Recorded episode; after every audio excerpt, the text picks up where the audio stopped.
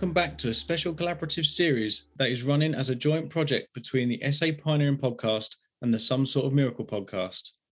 In this series, we will be working through a new free online training platform that the Salvation Army's pioneering team have put together. At our roots, we are a missional movement formed in and around the missional DNA. It is imperative that as a movement in today's world, we are believers engaged with the edges and margins of society. Our belief is that whilst some are pioneers, all are called to pioneering. By pioneering, we mean to break new ground, reach new people in new ways. This course has been especially designed to introduce you to this missional DNA, connect you to others on the journey of pioneering, and support you as you explore God's calling on your life. If you'd like to join us on this journey, we'd love to invite you to sign up to the training course at pioneerbitesize.com. My name is Ed, and I'm joined on today's episode by John. Hello. By Sam. Hello. By Andrew. Hi. By Claire. Hiya. And by Luke. Hello. And we've got two new voices on today's episode that haven't been on one of these uh, special collaborative episodes yet. So uh, I'd just like you to introduce yourselves. We'll start with Andrew. Hi, I'm Andrew, married to Andrea, live in Yorkshire, have done for the last 30 years, and um, I am involved in pioneering within the Salvation Army. Brilliant. Thank you, Andrew. And Claire. Hi, yeah, I'm Claire and I live in West Yorkshire in Bradford and I run the Salvation Army Church in Wibsey in Bradford. Excellent. We're really excited to have Claire and Andrew with us. I'm sure they've got lots of wisdom to share on this podcast.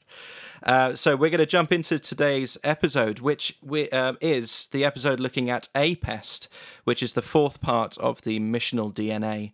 Um, so APEST is God's fivefold gift to the church: the apostle, prophet, evangelist, shepherd, and teacher.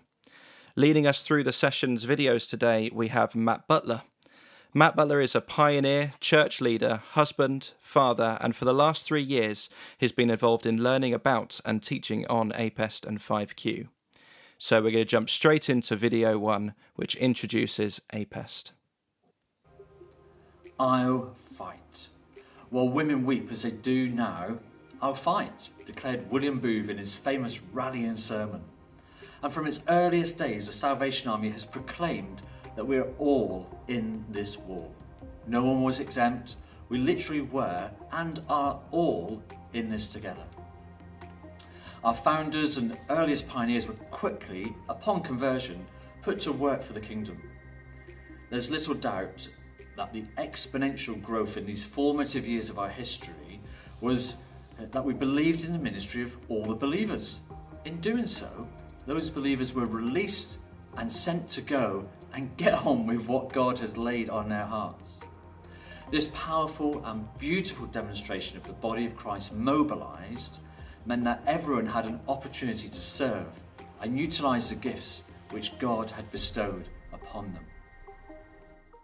I just want to repeat something that Matt said at the end of that video the exponential growth in those formative years of the Salvation Army's history was down to the belief in the ministry of all believers. The body of Christ mobilized meant that everyone had an opportunity to serve and utilize the gifts which God had bestowed upon them.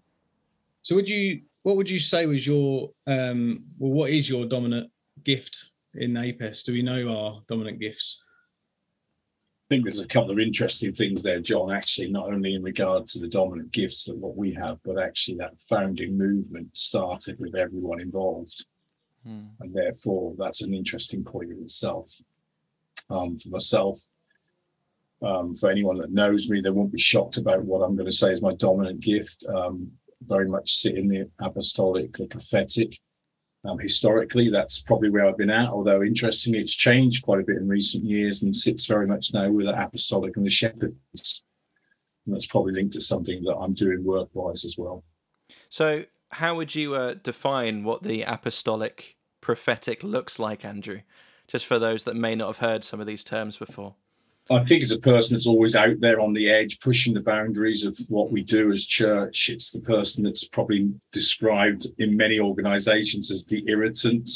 Yeah. They are people who are not necessarily understood always. Hmm. they do have a real heart for the outside of the walls. Hmm. Um, would be my my spin on it. Spin's the wrong word in today's world, isn't it, guys? I mean, let's be honest, we have enough spin. Don't need it in the church as well. So yeah, that would be where I'd probably sit at. Okay. Yeah. Whenever we talk about APEST, I think about those great images that come alongside and on the uh, forgottenways.org website when they describe APEST. I, I know talking about images on a podcast is quite tricky, but um, they have got these amazing little stickman figures for each of the different um, things on APEST. I'm just going to share screen for those on the call, but I'm going to make sure this is in um, all our social media stuff as well. Um, you, when we talk about APEST, there's these little figures that they've created, and for the A, they've got a little stick man running in a um, in a real kind of purposeful direction, and it's got arrows coming out um, as he goes forward. But he's also got this kind of chain tethering him back to the center as well, and I think that's a really really cool way of work, looking at the apostle because they are the people that go out push boundaries are always moving always pushing the church into new directions. But there is this connection back as well as they feed back what they learn from the edges to the center as well. I think that's a, a really important piece on the um, ap- apostle. So who else have we got? What other giftings have we got in the room? So for me i think it would be shepherd uh, which is nurturing and protecting, thinking about people perhaps within the church and the community around and journeying with people and kind of guiding them on that journey towards Jesus. Mm. So I think, and I think part of that is in terms of for my role and my calling as a Salvation Army officer, it was always, I think for me, it was about that and about journeying with people, being that pastoral support mm. and kind of helping to build relationships as well, or trying to build relationships amongst people and helping them on their discipleship journey. Um, the last time that I did a um, APEST test was probably about three years ago, and that came back as being um, um, an apostle. Um, which I didn't understand then, and I absolutely do not understand now, um, because looking at what the definition is, I can't see any of that in me whatsoever. So clearly, something clear, clearly I've done something wrong there. Um, uh, looking at the definitions, um, I, I think, I think if I was to, obviously, I will do this test again. Um, but I, looking at some of the definitions, um, knowing what I'm I'm like, um, I probably sit somewhere between evangelist and probably shepherd. Um, I absolutely love people and being with people, and can quite happily um, talk people to death, um, in a good way. Um, I, I hope. Um, so that's probably where I sit. Um, but yeah, maybe you might be able to provide some more insight because I clearly don't think that I'm an apostle.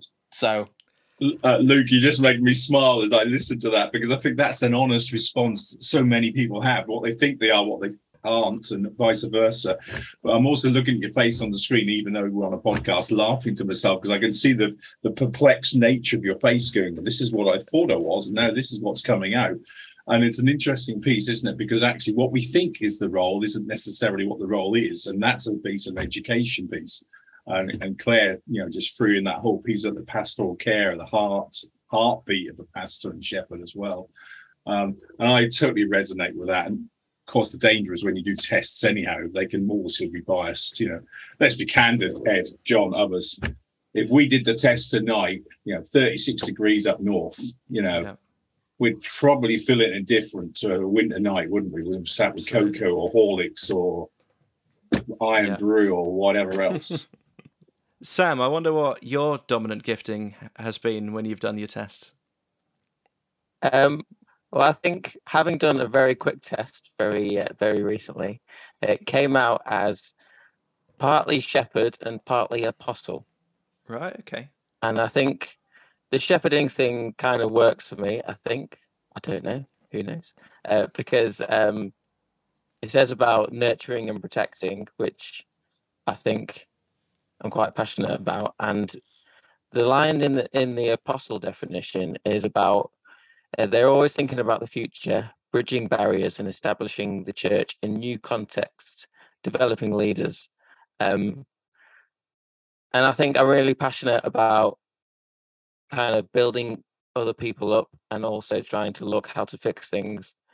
Um, I think because I used to be a teacher, trying to encourage people to um, be the best that they can and help them build a future, build bridges, build fix problems.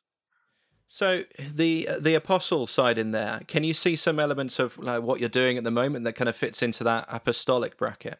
Yeah, definitely, definitely. Because uh, as part of the online online corps, we're trying to build communities in new places but mm. to reach kind of people who spend their lives on the internet to uh, build communities in that area for people to mm.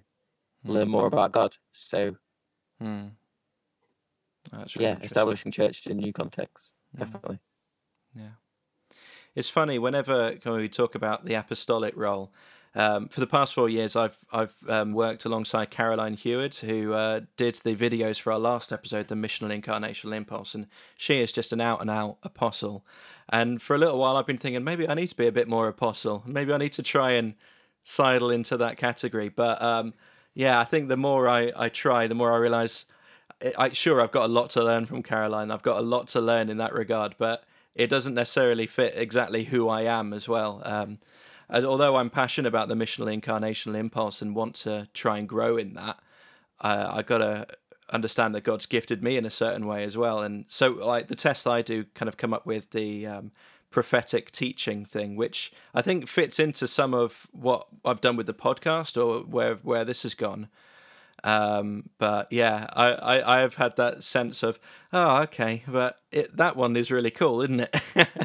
and looking at the other ones. Um, but yeah, it's interesting when your test doesn't quite match up with where you want to be or where you, uh, yeah, I think sometimes we can do ourselves a disservice when we look at at the, the gifts, I guess, that God has, has given us as well, because we're looking at how great everyone else is. See, uh, mine, like a lot of people's, has changed quite over the last sort of three years from when I mm. when I first did one. Um, so I did one as part of our kind of assessment to be pioneer leaders. Um, and I think at the time I was a teacher shepherd. Andrew no more. Um, yeah, teacher shepherd. Um, and I did it a couple of times because our kind of region, our division um, in the southeast of England, we started running with APES quite a lot. We did another test over a weekend, and it came back different. Um, and it's come, and I did one again just before the pandemic when we were doing a training course, me and Ed with a few others, I and it changed again. And I think like well, now I'm a, an evangelist teacher, um, to ET phone home, uh, and uh, but I think like I think it changes with your situation. Like we heard from Andrew, like I think when you're in a season, I think like your your your whole mood, like your what the gifts God's using you in, like your the lens you're working through, it changes. Um, so like the when I when I got evangelist, I was a little bit shocked, a little bit surprised. I never sort of because you imagine sort of like your Billy Graham or that kind of person when I hear evangelist. Um, so when I, you know, when it came back evangelist, I was like, I don't quite get this, but I understand it because of the kind of online stuff we were trying to do, as well as the in-person stuff in Faversham. It kind of made sense. Mm. Um, but yeah, I think it just it's interesting how it, it changes. I think God just uses in you know the season you're in um, and uses the different lenses each time, um, which is which is great. Mm. I mean, it'd be pretty boring, John, wouldn't it, if it was always going to be the same? To be honest, yeah. I mean, yeah, we talk about Christian faith being exciting and um, uh, liberating and uh, just it is fun, isn't it? Yeah, being a Christian, and um, you know, we shouldn't apologise for that, but also context key, isn't it? Because you know what I find myself doing today is not what I find myself doing tomorrow. And we got to. I think I always have to remind myself that no matter what God has gifted us with, it's not about us; it's all about Him. So it's a really important piece when we start to even label ourselves. And one of the dangers, I think, Ed, is that we label ourselves something. God may well want to tell us something totally different and change us. Mm. And um, it's interesting to use the metaphor, the picture of Caroline Heward, you know, from last time. You know, some would say similar stuff of myself, but context and situations change, and you've mm. just got to be malleable, I think, allow God, the Holy Spirit, to change you and shape you. So again, I'm smiling because as Luke was sort of trying to work through in his own head, well, what the heck am I? You know, I think that's one of the great things of God is we we just, if you like, sounds twee, doesn't it? it? Sounds really twee, but he's here to shape us mm. and he'll shape us for whatever he wants. And if he decides to change that overnight, well, he can do it, can't he? Because that's how God works. Unless I've got it wrong after all these years.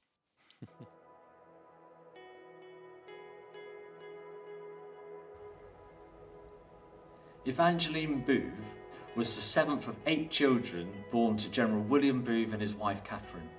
Evangeline was so strong that she was often sent for whenever there was opposition to the Salvation Army or whether work was really threatened. Her father, General Booth, was often quoted by saying, Send Eva! During the aftermath of the 1906 San Francisco earthquake, Evangeline led a mass open air meeting in New York's Union Square, where she raised more than $12,000 to support the relief work. And she also committed hundreds of volunteers to support the first responders and the survivors in the wake of that earthquake. In 1907, Evangeline sent 250 Salvation Army volunteers to France's front lines during the First World War to provide comfort and aid to the soldiers fighting there. The volunteers started frying pastry dough in the soldiers' helmets and then started distributing donuts. Hence, the famous donut lasses were born. In 1934, Evangeline was elected general by the High Council becoming the first woman to lead the international organisation. Under her leadership, the Salvation Army extended and expanded its services, establishing hospitals for unwed mothers, soup kitchens, emergency shelters, and homes for aging adults. Evangeline understood and empowered those new converts to set about the work of the kingdom. This is both a vital component of movements, but it's also something which is deeply rooted in Scripture and in our theology.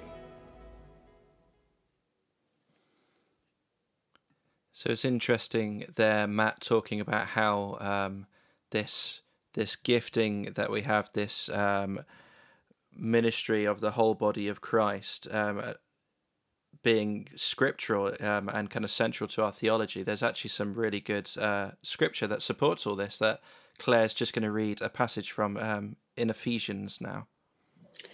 Ephesians 4, uh, verses 7 to 8 and 11 to 12 say this. And he has generously given each one of us supernatural grace, according to the size of the gift of Christ. This is why he says he ascends into the heavenly heights, taking his many captured ones with him, and gifts were given to men.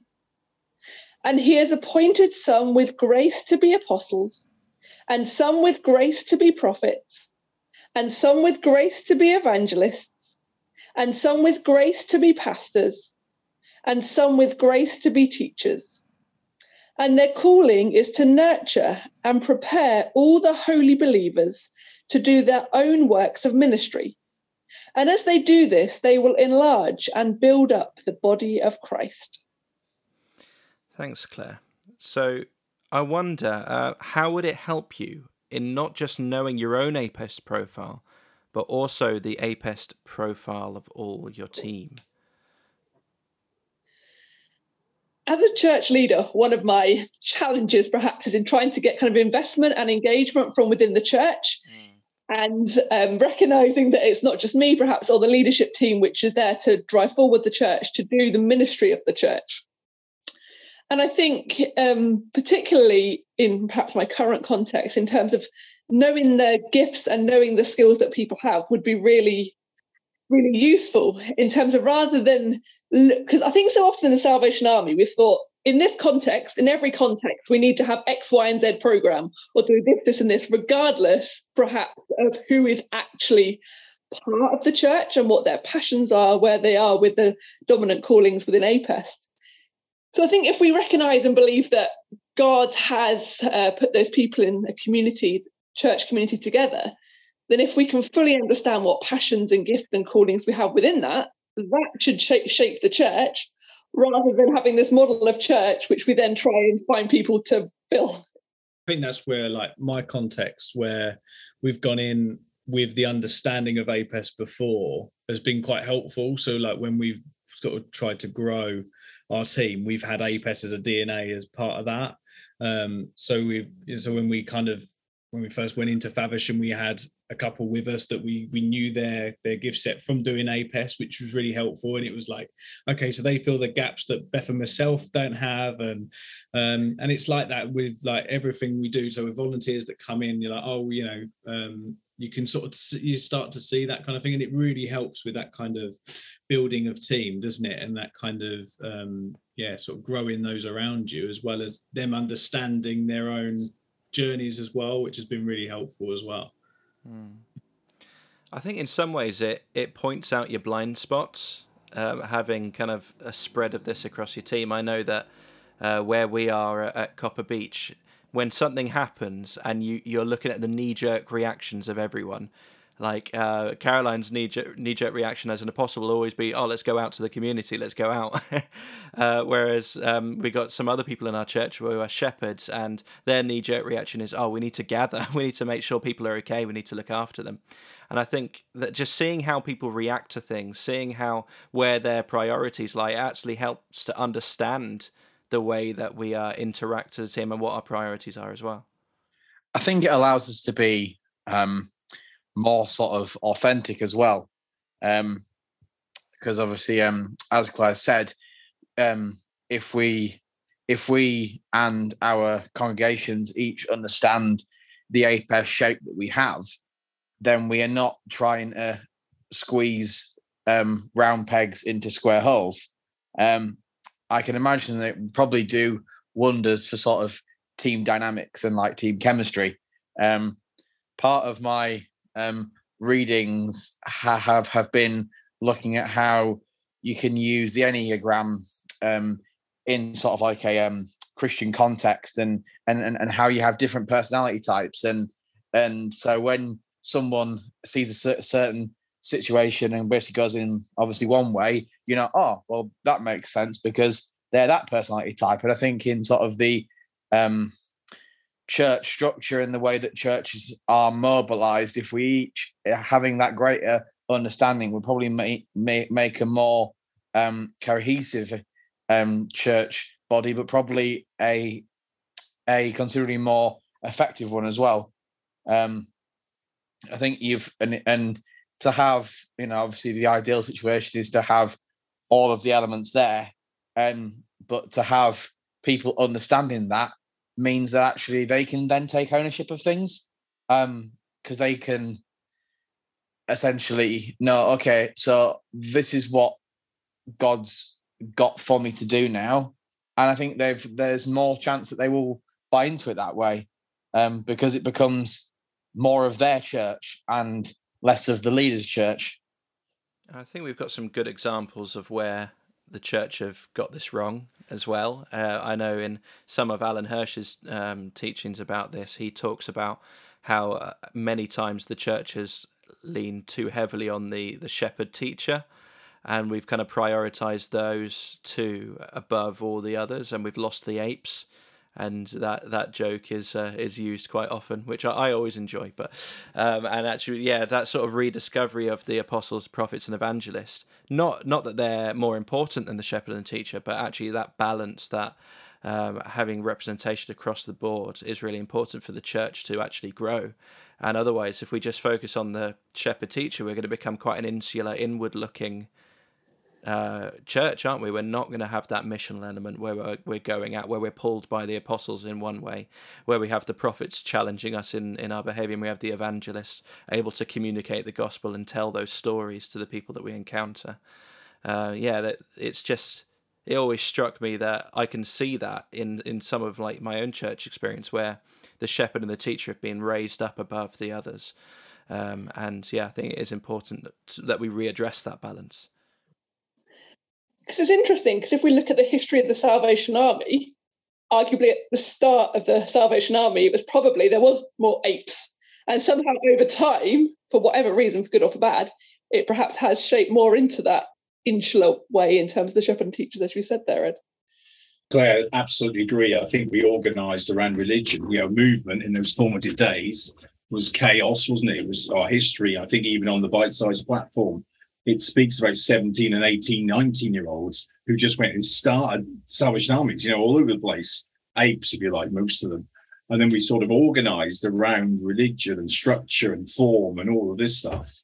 And uh, my question actually to the whole Salvation Army today is still the same. And what are we wanting the, to the Salvation Army to be in 20, whatever we are now? Do we want it just to be a a place where we are safe and secure, or do we want to be people that are committed to reaching out those people beyond the walls of church who um, are very much the DNA of the gospel? So, Claire, I think you're right. How are we even training, let alone building team? I have to ask myself that question as well, because I think Ed, you said about team members highlighting your own strengths and weaknesses. Uh, you know, it's easier to do it yourself at one level, isn't it? Because you know what you're going to get. Whether it's right or wrong is irrelevant. You know, you could argue, couldn't you? Perhaps I shouldn't say that. Maybe that's wrong. I wonder perhaps if if we see the shepherds and teachers as being the safer pair of hands, those that we can um, quite happily just get on with it because the, we know that they're, they're not going to be too outrageous.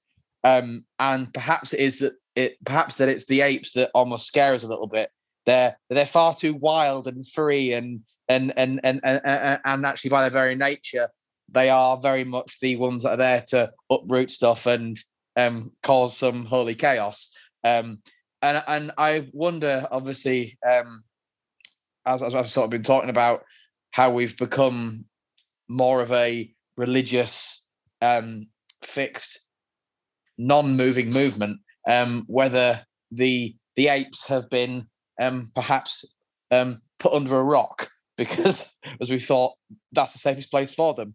Um, I think it's the challenge to to to to look at um, the look at the the people that we have within our movement, and, and actually um, those that are the apes, will actually to let them go and do ape stuff because I think I think it, it because because if we don't, I think we are running the risk of stifling growth, and we we run the risk of yeah becoming a bit of a country club. I mean, Luke, it's fascinating because we see a shepherd's crook. There's a view that the shepherd isn't the nice, safe person. He's not, you know, he gets that crook and he's going to pull them out good and proper. Um, and there's a view also that shepherds are often far from safe and secure because um, they might use the crook in an evil way to prod and poke. Um, I think you're right, though. You know, I mean, I have to be honest, Ed, as you know, this is one of my passions is the whole APEST typology is about how do we actually together. I mean, this is a great thing. I have to say, even listening to the first three podcasts, you guys and people on this has been some stimulating stuff in our minds as we consider, wow, that's really good stuff. And uh, I'm, you know, if you look at what Claire read, that Ephesians piece, but maturity and unity, you know, actually, when we're all together, there's something beautiful that's created. Um, we complement, we, we build better pictures, we do things better together, you know, better together than on our own. So I think so much good stuff available there. In recent years, the church has continued to decline in the West. There has been a lot of emphasis placed upon the need for us to once more discover the gifts which God has bestowed upon his people. But not only to discover them, but to release people to use them. There's been a culture that the vicar or the church leader, the paid professional, is responsible for all the work and services of the church. This can be referred to as the solo hero model. However, inherent in our tradition is the belief that there is a role for us all to play. All believers play their parts. This is the hero maker model. Alan Hirsch, in his book The Forgotten Way, says the church needs to catalyse missional forms and movements. The church needs to discover, rediscover the APES gifts as central to this movement the apostle, prophet, evangelist, shepherd, and teacher. In Jesus, we see the fivefold forms embodied, and he then expresses them through the body of Christ as he gifts them to us. This whole bodied work, called APEST, is based in and around Ephesians 4, and he called some to be apostles, some to be prophets, some to be evangelists, some to be shepherds and teachers. When we, each of these gifts are not only acknowledged but encouraged to be used, then we see a far greater richer demonstration of the people of God as movement. God, in all his fullness, brings about unity from diversity and a greater maturity of the body is then experienced. I think it's right to say that uh, such a team dynamic is greater than the sum of its parts. In those formative pioneering years of the movement, everyone had a part to play. We need to recognise that this formative movement has increasingly, much, much like uh, a lot of Christendom, organised itself and in doing so lost much of the energy of the movement. Too often, the organisation of churches disempowered believers by allowing the paid professionals to undertake the work of the church. There's also a sense that we have shaped and organised ourselves, often around inward looking gifts, potentially the shepherd and the teaching, at the expense of the apostle, the prophet, and the evangelist functions. No gift or role is greater than any other, and it is vital that they all work together as one. Jesus exhorted his believers to be one as he is one. Forge England and Wales have described the essence of each of these fivefold gifts in the following ways Apostle, that's your dream awakener.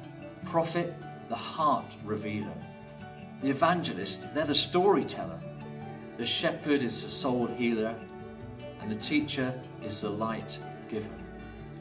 You can easily picture the creativity and diversity that comes when you consider the people of God as dream awakeners, heart revealers, storytellers, soul healers, and light givers. Such a beautiful picture of what can be. There is both an energy and an excitement, and even more importantly, a growth dynamic that takes place when people are both engaged and empowered rather than feeling controlled and sensing that they have to have permission, or at worst, finding themselves cut adrift altogether from the wider body because of difference. One of the things that I struggle with as a church leader is the fact that I feel I have to be all things to all people and know that I can't be all things to all people. Mm. And it's and it's difficult in terms of, and I don't know whether this is um, a model Salvation Army's grown over the time or become reliant on in terms of that the Salvation Army officer or the professional is meant to, meant to be able to do a range of jobs that perhaps is wouldn't be expected in any other role. And I recognise that in terms of the whole APEST thing, actually, that's the perfect opportunity to engage with people, to recognise those gifts, those skills, those callings, and release people to do that. But I think perhaps that in some uh, churches could take a whole culture shift in terms of uh, things that have been generationally passed on and passed on and passed on. And it's what's the starting point for that? How do you kind of begin to do that when it's something that's so ingrained within the movement or within the church? It's a huge challenge, isn't it? And I think I think yeah, we've fallen prey to a few things in all of that. I think one of them we spoke about a few episodes ago was that problem of consumerism in the church, and in some ways it's easier if we rely on one person who's employ, employed, who's the paid professional to be all things to all people, even if then that disappoints us or inevitably disappoints us because no one can be all things to all people. Um, and yeah, I, we spoke about in the discipleship episode how actually like the, there is a cost to discipleship. There is a cost to actually following jesus and allowing that to be a priority in life. And um, it, it can be really hard to uh, to i guess strike strike past the discipleship uh, towards consumerism that we've all been um, subject to in this day and age as well. Um, i think so that that's one side of it. I guess you could say the other side is that the church hasn't been particularly good at freeing up and releasing people into these roles and giving them permission and giving them um, giving them the tools so that they can step out and understand who they are and what God has gifted them to give to the church. So I, I can kind of see that there are a few different fa- factors kind of feeding into this. I'm just thinking within the context of the Salvation Army and the fact that I mean it's changed now more, but the fact that I would have been the commanding officer and like in terms of in terms of that authoritative thing we, we talk about the priesthood of all believers but actually it seems it perhaps some of our language in terms of even kind of jokey language in terms of being the boss or whatever that actually reinforces that in terms of it, it lies with you rather than recognizing that actually this is their church we move on. Yeah it's almost like a whole like paradigm shift needs to happen doesn't it? Of like going back to those really basic disciple time where it was like you know all one level instead of it being that commanding officer kind of mindset of where you expect that person to do everything and almost putting that person on a pedestal which is a really dangerous thing um, and I was sort of thinking around sort of like, well, how do we as a church help people to feel in, engaged and empowered rather than disengaged and controlled as sort of part of that? You had to repeat that question, John. Yeah. Uh, how do we as the church help people to feel engaged and empowered rather than in disengaged and controlled? I'd like to turn that question around, John, if I might, um, particularly to Sam and Luke and others on the call, because us and Ed and yourselves because myself and Claire are officers, and it's a really interesting one. Therefore, how how can we as co-leaders empower and release all of you to lead effectively? That then myself and Claire, not that we're better, but as officers, can model a different way of living. Because I think it's really easy to say we have a command structure that says, you know, if you like, the officers here, we lead uh, therefore, the inference straight away is that no one else does. And and I think that's a real massive shift of thinking because the as a leader, as an officer, there is nothing better than when you see all of you on the call tonight and others raising up and leading effectively because team is energizing and is beautiful and good. And so I think I would push back a little bit and say, well, come on then, tell us how can we together lead more effectively? as a, a priesthood of all believers. You know, Sam and Luke and Ed and John, you're all in roles that are critical to the kingdom of God. That's where you inhabit now. It's not just to paid professional, is it? I think it's one of those things where I've certainly felt this for a couple of years that, that, there's been this bubbling undercurrent of people that have been almost chomping at the bit to go and do stuff and you've seen pockets of it springing up. Like my role as being a um, mission facilitator, probably a few years ago, was probably a unthinkable position because you know it was the officer who was supposed to be the mission facilitator. Um, so I think there is has been baby steps to move it in the to to to move it forward, but there are still tons more that we can do. Um, I, I sit with this a lot in terms of the professionalism of the clergy and where my head sits with this, and it scrambles it most days, if I'm being honest. Um, I think the consumerism thing has definitely got something to play in with it. Um, when I've ever had the chance of leading meetings, there's been nothing more frustrating than feeling like you're talking to a brick wall where they give you nothing back and it just feels like they're there to, to, to sponge it. They're there to simply to, to, simply soak it all in and then go, "Ooh, that was a nice meeting," and then that's it. There's nothing else that sort of comes from it. Um, and, I, and perhaps that is the consumerist um, approach where where we binge meetings like we do Netflix and then we go and review the meetings and go, well, um, that was a good sermon length. They had um, a nice response time, and we almost review things because we get into that culture. It, it, it's everywhere, and and like you know, you have I know people that have moved churches because they don't like the minister because oh the minister's gone somewhere else, so I'm going to go with them, and and the consumerist culture is something that is so hard to fight against because it is just so inherent into our society. Um, but yeah, I think there is there's so much potential here in terms of um, of what could happen. Um, I'm encouraged by actually the age by actually the age coming um, session of cadets. Um, we we are quite a young session. Um, it's safe to say, and for me, that's an encouragement. Um, others might think it's not, but I just I just think it's it's good, and I think there's there is this wave that is bubbling away, and yeah, we need to tap into it because I think I sort of sit with this position of if for whatever reason the Salvation Army has a limited life cycle, i.e., it is only got so many years left, which I, which obviously I don't want it to have a limited life cycle. But say for argument's sake, it did.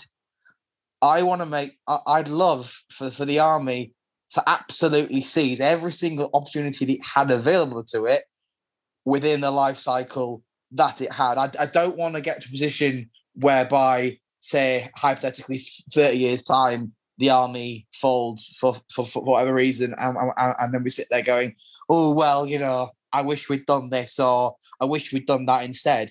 I think we absolutely need to be jumping on things and not be the ones that get left behind. Um, because the church that gets left behind, to me, is going to be the church that ends up dying first. And I don't want that. I think one of the key things that I think, looking at my own experience of where I've been empowered and released, that leaders have done really well, uh, yourself included, Andrew, is that when I've kind of been involved in things, I've actually been given um, permission to try stuff that might fail. Uh, I've been given help with bureaucracy and the with church politics, because these are all the sort of things that trip trip people up when they say, "Oh, I've got this idea, I want to try it," and it's so easy when they say they come to someone and say, "This is my idea, I want to try it," where they say, "Well, you can't do that." You haven't got this risk assessment. You haven't got that safeguarding procedure. What team have you got? Whose DBSs need doing? All this stuff that, you know, just isn't in someone's head when they're feeling passionate about something that God's saying to them. And for me, my story is that I've had leadership around me that have said, you know what, we're going to help you with that stuff that you don't understand. We're going to try and you know, give you the tools, give you the, the resources to go and do what God's put on your heart. Um, but I'm aware that's not the story for everyone in our church. And um, I know that God is calling people, God is giving people sparks of imagination and vision and dreams. And um, it's it's really the key holders that need to be um, listening to those dreams and visions and preparing, I guess, the way for them to follow what God's calling them to do and that can look really boring admittedly if it's just about finance and safeguarding and risk assessments and stuff. And all that stuff is really important don't hear me wrong because we absolutely need to make sure we have safeguarding in place. We need to make sure we've got risk assessments and finance uh, we're looking after sensibly. But not everyone is equipped to handle all of that stuff.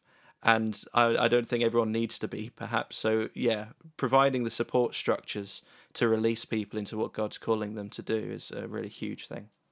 I think uh, what you said there kind of resonates with me as well because I think in the job that I'm doing under the leadership or of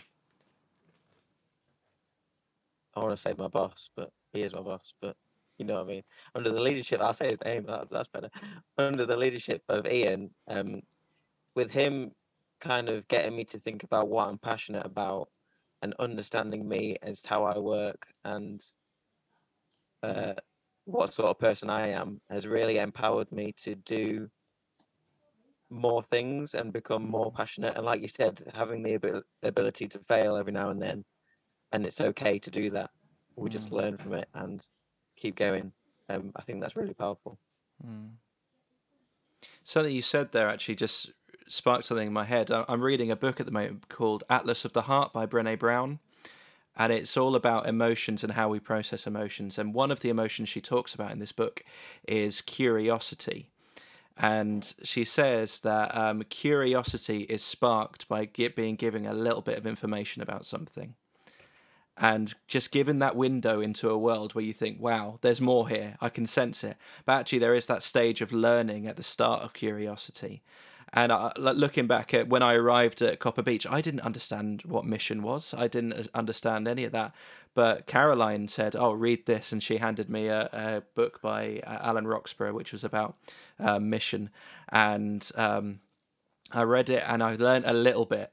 But that was enough to spark a curiosity and to spark actually a passion from that. So I think sometimes communicating something and just giving people bits of information and not necessarily dumping loads of stuff on them, but just sharing a little bit of of information can start people on a journey of curiosity and of passion that leads them somewhere where actually God can do something amazing with that as well.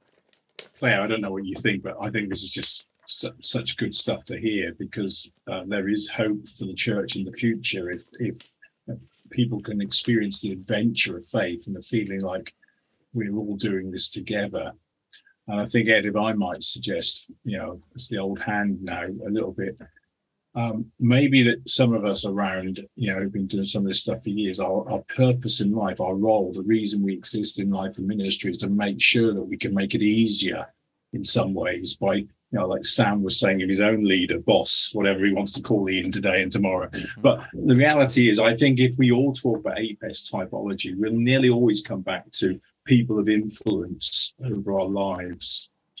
And I wonder if when you put influence and passion together, you start to see something of who you are as well. So if you think about the influence, the shape, so Ed, you spoke about Caroline there, didn't you? Mm. And her influence that starts to shape who you are. It engages with your own passion.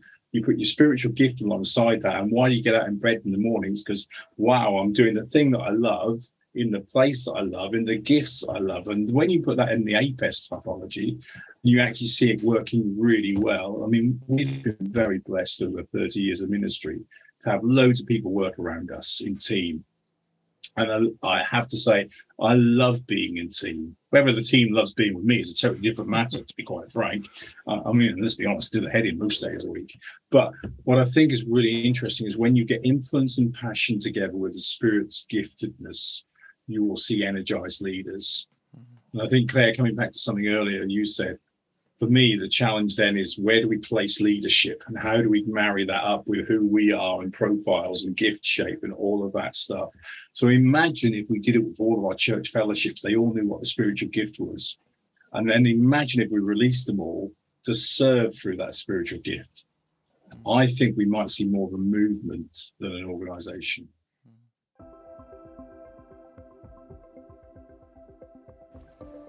In my own story of pioneering, I've had the privilege alongside my wife to pioneer new expressions of the Salvation Army uh, in Wales and in the centre of Glasgow. Now, I am an apostle evangelist, that's my driver, but I've come to recognise more and more that we need, when pioneering, all five elements of APEST to be present, active, and released so that we can uh, grow and pioneer in a bold and dynamic ways. Currently, our appointment is one where we're at an established corps, but the pioneering still exists. And for us, we've been able to embed and teach and train on APEST at a local setting. That tra- training has gone across our division as we support others in exploring this gift of APEST to the church. For us, it means that our leadership team is now formed around the gifts of APEST. We have a balanced profile across our leadership team. It means that when we meet, we hear from the prophet, we hear from the evangelist, we hear from the shepherd, the teacher, and from people like myself, the apostle. All five are present, all five are given a voice. And this has been so encouraging as we've seen people involve themselves and release into ministry, to have their voice heard and to see the corps start to grow in our maturity as we unify ourselves around our faith in God and we celebrate the diversity that exists within us for the good of God's kingdom and the maturity and growth of our local setting, the church here where we minister. The different perspectives and spiritual awareness of each of the APEST gift shapes help us to see how the whole movement of God's people is a much more creative space to explore the things of God. The pioneer lens may more often than not have an APE or APE shape, but in the same way, we need to be releasing the shepherds and teachers within our pioneering context. One thing is certain that the breadth of spiritual gifts, APEST, cannot be ignored if we want to grow. If we pursue only some of what God has given us, the picture will be incomplete. There will be significant pieces missing from the jigsaw of mission and ministry, where there will not only be a void, but mission will be far less effective. So that is all we have time for on today's episode. Thank you so much for listening. We've recorded this on the hottest day of the year so far, so I hope that we don't sound as dishevelled as we're all looking at this moment. Uh, but yeah, we really appreciate you being here and um, listening. Uh, well, there are a few places that we can carry on this conversation. We'd love to point you towards. One is the pioneerbitesize.com, which is the platform that we're working through on this series. And there are some great spaces for discussion there. There are some great spaces to share your thoughts in. Um, th- throughout the course, and we'd love for you to do that. Uh, we also have two listener groups. One is the SA Pioneering Podcast group on Facebook, and the other is the SSOM listener group on Facebook. And we'd love to meet you in those spaces and carry on the conversation there. Uh, Sam, you are involved in a podcast as well, and that'd be good to hear about. yes. Uh, I'm involved with a podcast called Selah Time to Pause, where we take time out of our day in the midst of our busy lives to pause, catch our breath, and draw near to God. It's about each episode every weekday is about 10 to 12 minutes, varying on how long we talk for, um, with a time to pause and reflect on what God is saying to us in that time. Excellent. Thank you, Sam. And uh, there is another podcast that I'd like to point you towards, which actually is a previous episode of the Some Sort of Miracle podcast. If you've enjoyed this discussion of APEST and you'd like to hear some more discussion around it, uh, we've actually done another episode on it where we go into a little bit more detail about each of the different. Um, profiles, each of the different giftings within the APEST model. And yeah, we'd uh, love for you to give that a listen to. And that's episode 46, and it's titled What on Earth is APEST? Because uh, that was certainly my reaction when I first heard about it. Uh, yeah, our next episode is in two weeks' time, and we're going to be looking at organic systems. So we hope to see you there. Bye.